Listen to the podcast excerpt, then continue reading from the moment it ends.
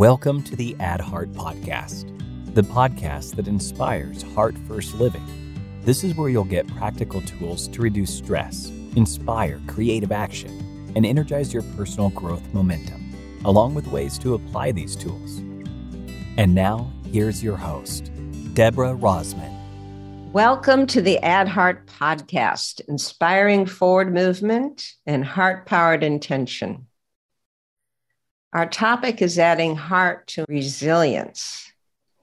And my guest this time is an incredible researcher and advocate for resilience, James O'Dea. And James, I have followed for a number of years. He is the former president of the Institute of Noetic Sciences former Washington office director of Amnesty International, where he met with US presidents and foreign heads of state and represented Amnesty International to the World Conference on Human Rights.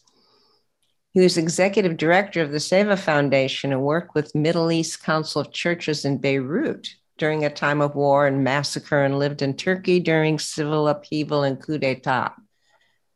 That reminds us of present times and what's going on in Russia, Ukraine, and but as a result of all that experience, he learned a lot about resilience.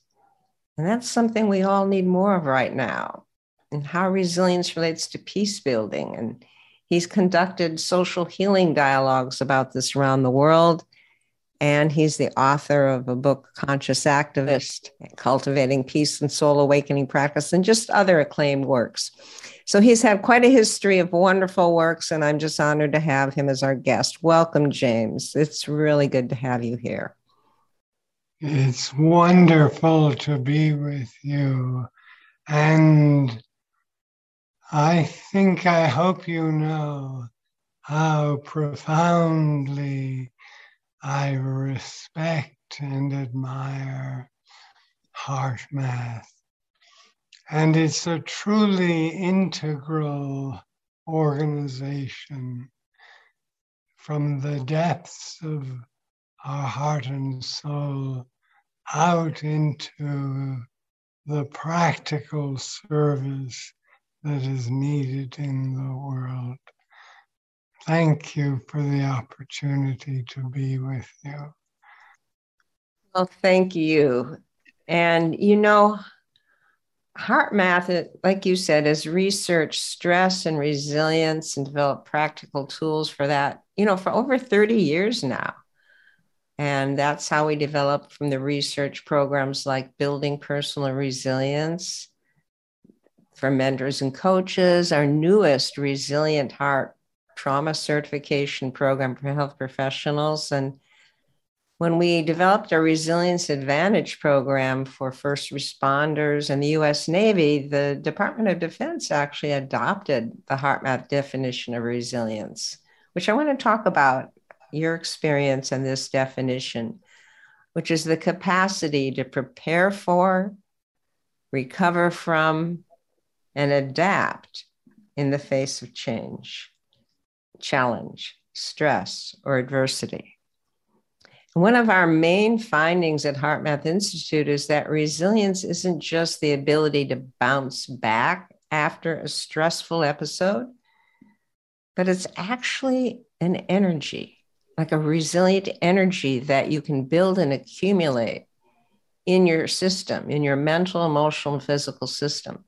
And the key that we found is that it's the energetic heart, the feeling heart, and the physical heart together that are key to building this resilience. And certainly in times like now, great stress and uncertainty, resilience is an important energy and skill to have. So, James, what have all your research studying resilience? What is the keys for you? Tell us a few. I would agree with all that you have said about resilience. And I would say it is the energy that fuels our capacity to live our values, particularly in stressful times when the when those values are challenged. So it's that energy of courage, conviction, and the capacity to live our highest values and defend them when they're under attack, as well as to exercise them in service to happiness and well being, and to individual and collective well being. And I think, Deborah, without resilience, our values, our precious heart nurtured values. The heart is all about value and reaching into value. That without resilience, our values wither on the vine. We shrink, we lose confidence in ourselves we lay ourselves open to exploitation. And I think with resilience, we keep evolving because we are challenged to evolve the skillful means to confront the forces that oppress us. We develop the capacity to speak truth to power, to address prejudice and discrimination, to use nonviolent communication, to listen and to listen deeply and non judgmentally, to dialogue rather than scold and berate in this way, we model the values that promote collective healing, true civility, and I think social coherence. You know, it's interesting what you're saying. Uh, resilience is such a key to all of that because it gives us the energy to have all that to, or what i'm hearing you say to actually perceive from a bigger picture from our values live our values. But the opposite of that would be when we're drained when our energy is drained and we've all experienced this. We just we reacted to something we got energy drained and then everything looks sour. You know, we could we, we're more triggered in the in the next relationship challenge, and we start this downward spiral that ends up in a depletion. Whereas resilience would be the ability to recoup that quicker, and of course, that's what we're trying to provide as tools and techniques because we're all going to get triggered and drained. How do we recoup? How do we regain that resilience. Um, what is do you see as the essence of resilience? How do you see in what you've been doing for years in peace building? How do you help people renew that in, in the work you've done? Well, I think uh, essentially one begins to see and attune to what is toxic and what is not. And I think that's the key to that activism. When the heart closes, we become less resilient. When the heart closes, we're really I think you might agree, ingesting toxins, sometimes seemingly innocuous toxins like disappointment or resentment or a vague cloud of hostility. And these kind of toxins heart closing toxins are often numbing. And so in peace work, and reconciliation work, you have to start at the beginning. It's those, those adjustments we make to the fog of frustration about social conditions, the state of the world, and all that goes with that.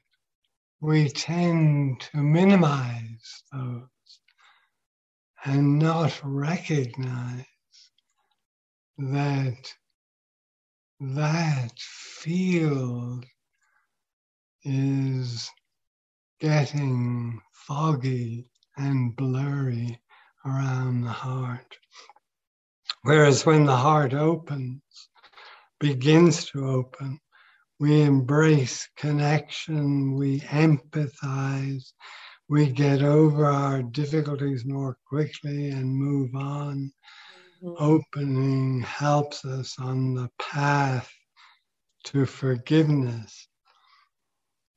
I say if it closes, if the heart closes, it will do damage. I have seen that both to individuals and to others. When it opens, the heart repairs and heals. So it's really, we tend to think, oh my goodness, I've got to go for the big wounds, the big breakups, the big challenges. And yes, we sometimes have to experience and show resilience through those big events. But what I'm saying and what I think HeartMath agrees with is that the small things count.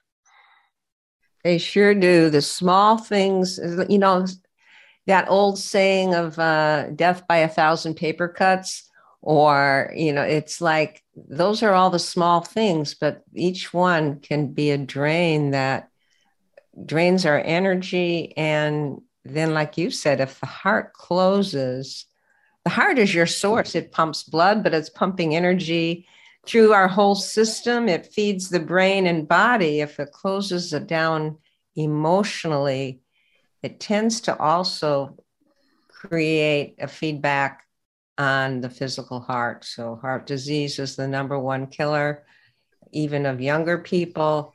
And a closed heart has no empathy or compassion or connection, like you're saying. And it's all these little things that we may think is no big deal, like the little irritations or the impatiences or little frustrations, but they build up where we can't sleep at the end of the day or we're more uh, grumpy with our families and all that bleeds our the resilience we need to move through these challenging times. You watch the news in that lower energy state, and you can really end up depressed and even more anxious. And that's what we're seeing in society today. That's why resilience isn't just a nice thing to have.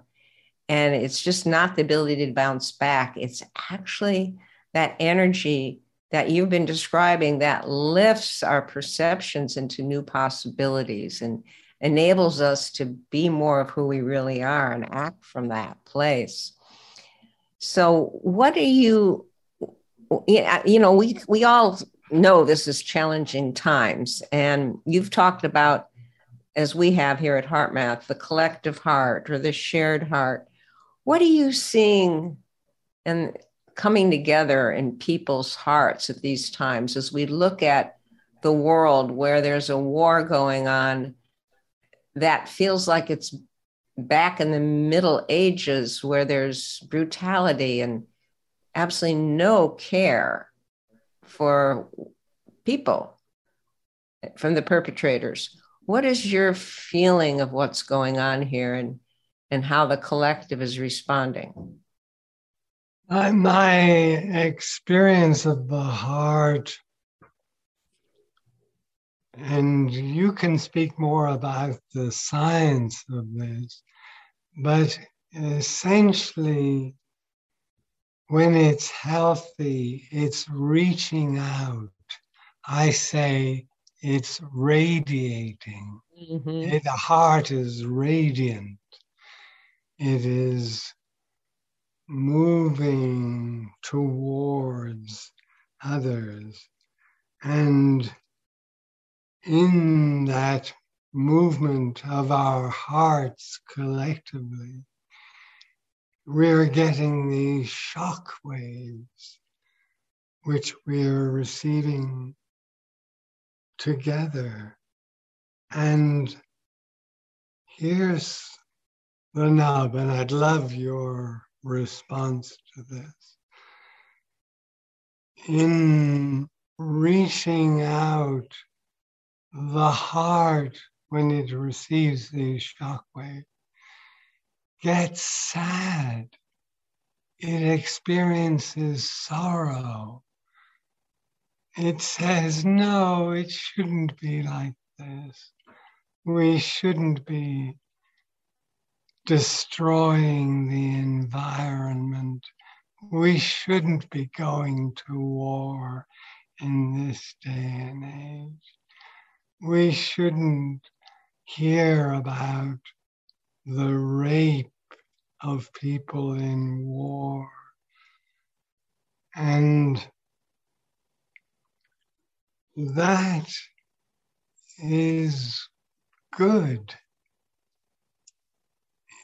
in a sense, is it not? That sorrowing heart reminds us that the heart is saying, there is true value in protecting the environment. There is true value that is being lost.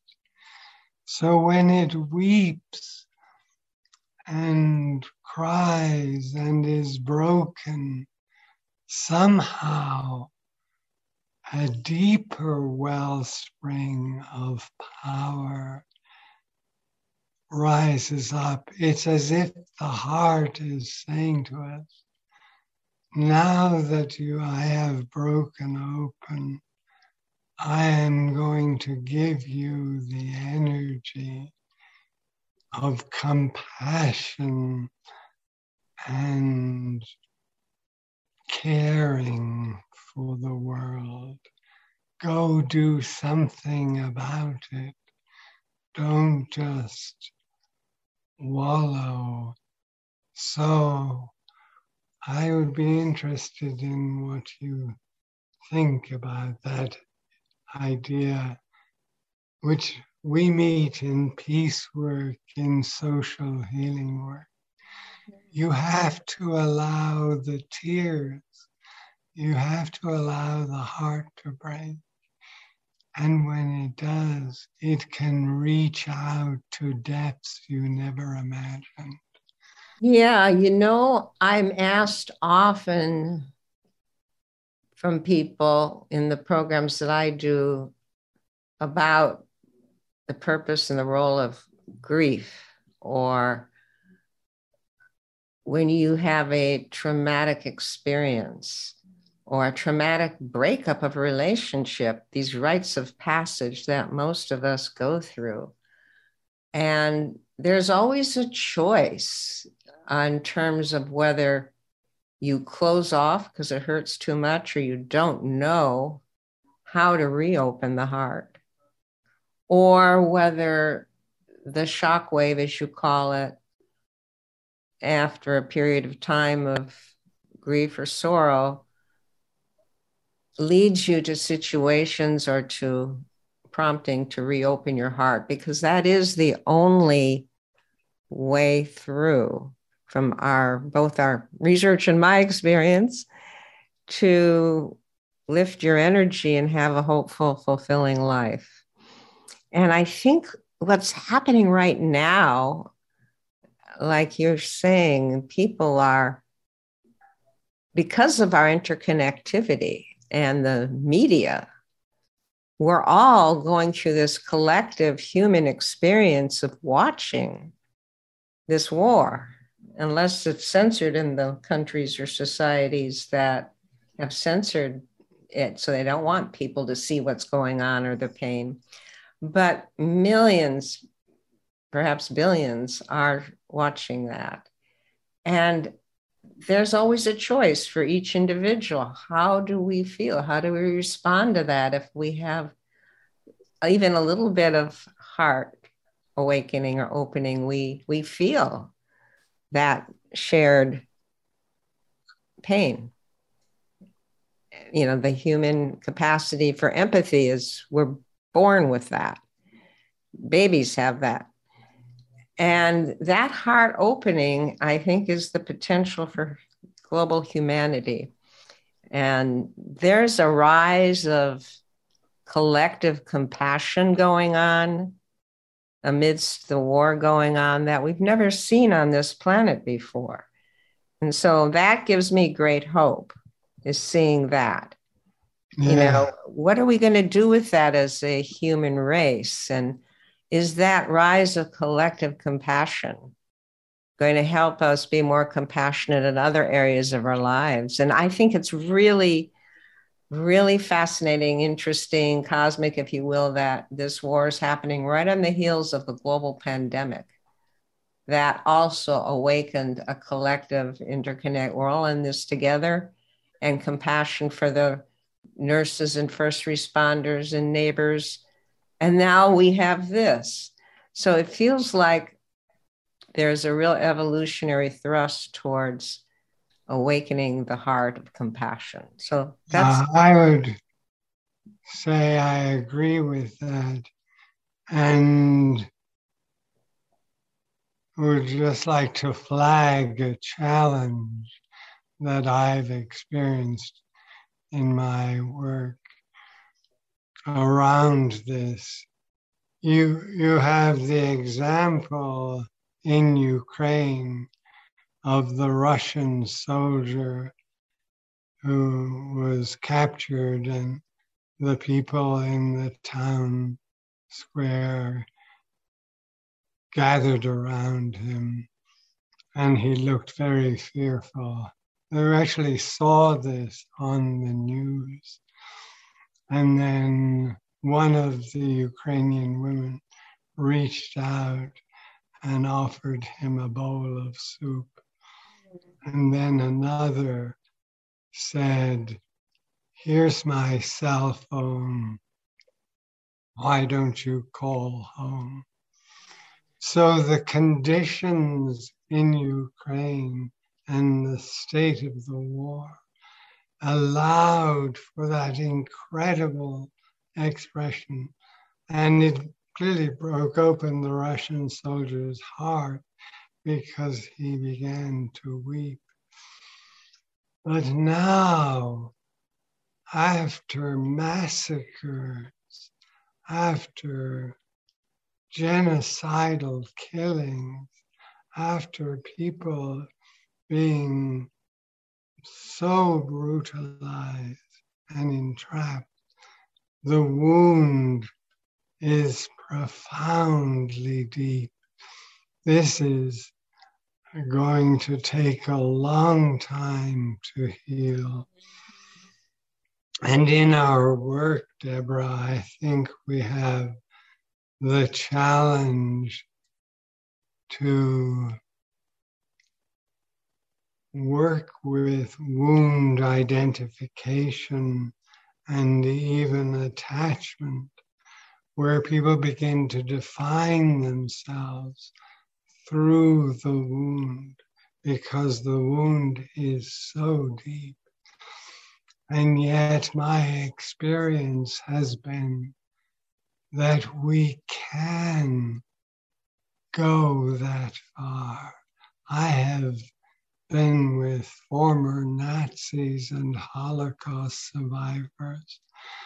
Now there's wounding and have seen them dialogue with each other and reach towards healing, but wound attachment is a treacherous and horrible thing because you experience the wound and then you hold on to it and define yourself through it. What do you think? Yeah, I think that has certainly been the case forever. You know, we keep inflicting trauma on each other as a species, and then we want retribution, and then it the cycle goes on and on. And I feel that we have, at least from not only our research, but other research, that things can heal quicker like the little examples you gave, they're they're they're they're small, but they're huge because that soldier, that Russian soldier in the square, that touched his heart was touched, but that touched the hearts of millions across the planet. Mm-hmm. And that that is more powerful and has the opportunity to accelerate healing of wounds we have to start with ourselves, but we're in a collective, shared global experience right now of witnessing both the brutality and the kindness going on. And we can add to the energetic field of heart, kindness, coherence, the potential of the energetic transformation of this that can heal where it doesn't need to go on for generations and generations. I truly believe that is our opportunity. And that is what we're researching. And hopefully, people intuitively know it before science can ever finally improve it. But hopefully, science will prove it more and more. And that will have more people practice and believe it. So, let's, in these last few minutes, let's do a heart meditation together on increasing the energy of resilience in our own personal lives and in the world. So let's all focus our attention in the area of the heart. Just imagine your breath is flowing in and out of your heart or chest area, breathing a little slower and deeper than usual. Find an easy rhythm that's comfortable.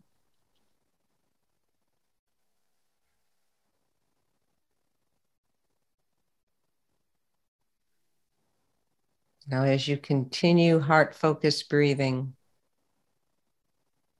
let's activate a regenerative heart quality, heart feeling that builds resilience, such as our gratitude or appreciation for someone or something in our lives that lifts our energy.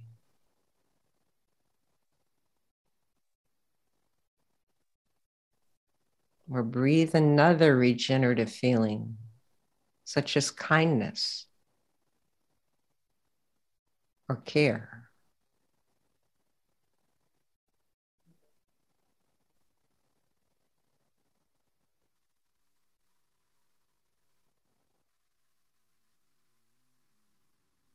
This often helps to lift our attitudes and perceptions, regenerative emotions give us that confidence and lift to build resilience energy that can help prevent and release stress.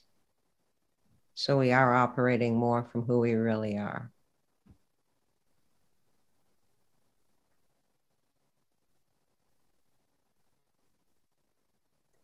As we continue this heart focused breathing and activating a regenerative heart feeling. It creates heart brain body alignment where we can get more connected with that heart's intuitive guidance. So let's ask our hearts where do I want more resilience in my life? Where do I need to prepare for, recover from, or make peace with situations so I don't drain energy? and can be more open hearted and present.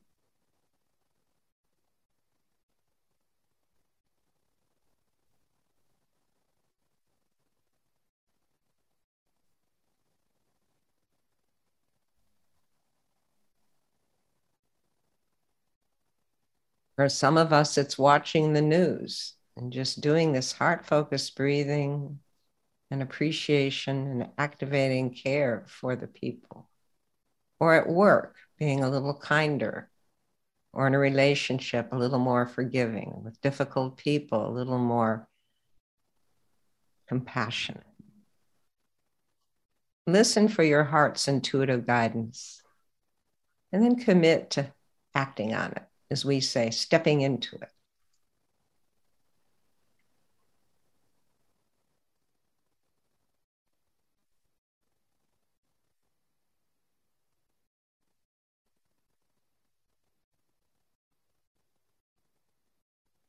Now let's visualize co creating together a reservoir of regenerative heart energy that each of us can keep contributing to and access as needed over this next month to help build resilience and reduce stress. heart energy is very measurable and very real we can add to this pool, this reservoir, and we can tap into it when we need an uplift.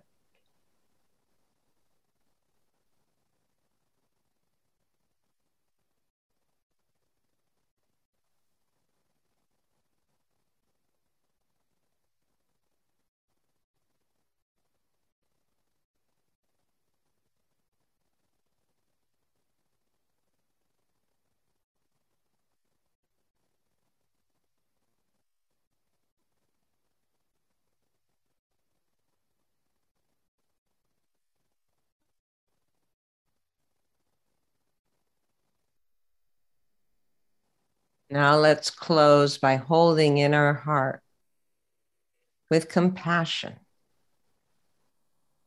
all the people who are experiencing this war or stress in their lives, overwhelm, anxiety, fear during these unstable times. Let's open our hearts and hold all with compassion.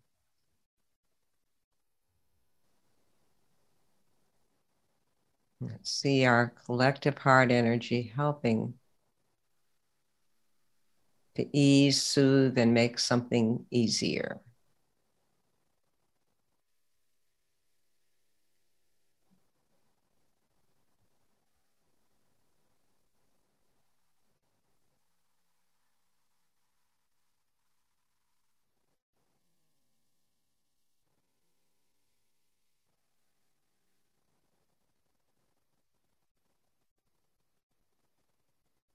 You all for sharing that heart meditation with me. Thank you, James, for contributing to this Add Heart to Resilience podcast. Any last words that you'd like to share? The mystics say that the heart is a mirror, but we must polish the mirror of the heart. We must polish it with deep, loving caring for the world, with deep attention to its suffering, knowing that if we polish our hearts, we will be doing our part to polish the collective heart. And that's what I received from Deborah's meditation was that sense that each of us can add to the light in the mirror, the mirror of healing in our time. Thank you. Beautifully said. Thank you so much. And thank you, everyone. Let's just keep building our personal and collective resilience and putting that heart out to the planet. And I know in my heart that we can really facilitate and accelerate healing. And that's what we're being called on to do. That's the big planetary opportunity of the times. So, our next podcast will be Tuesday, July 19th. It'll launch at 11 a.m. Pacific time and look forward to connecting with you all again. Take care. Thank you for listening to the Add Heart podcast. Be sure to subscribe so you can catch the latest episodes. If you're wanting even more heart inspired content, find us on Facebook, Instagram, YouTube, Clubhouse, and LinkedIn. Look for HeartMath and also the HeartMath Institute. Both organizations are committed to helping activate the heart of humanity.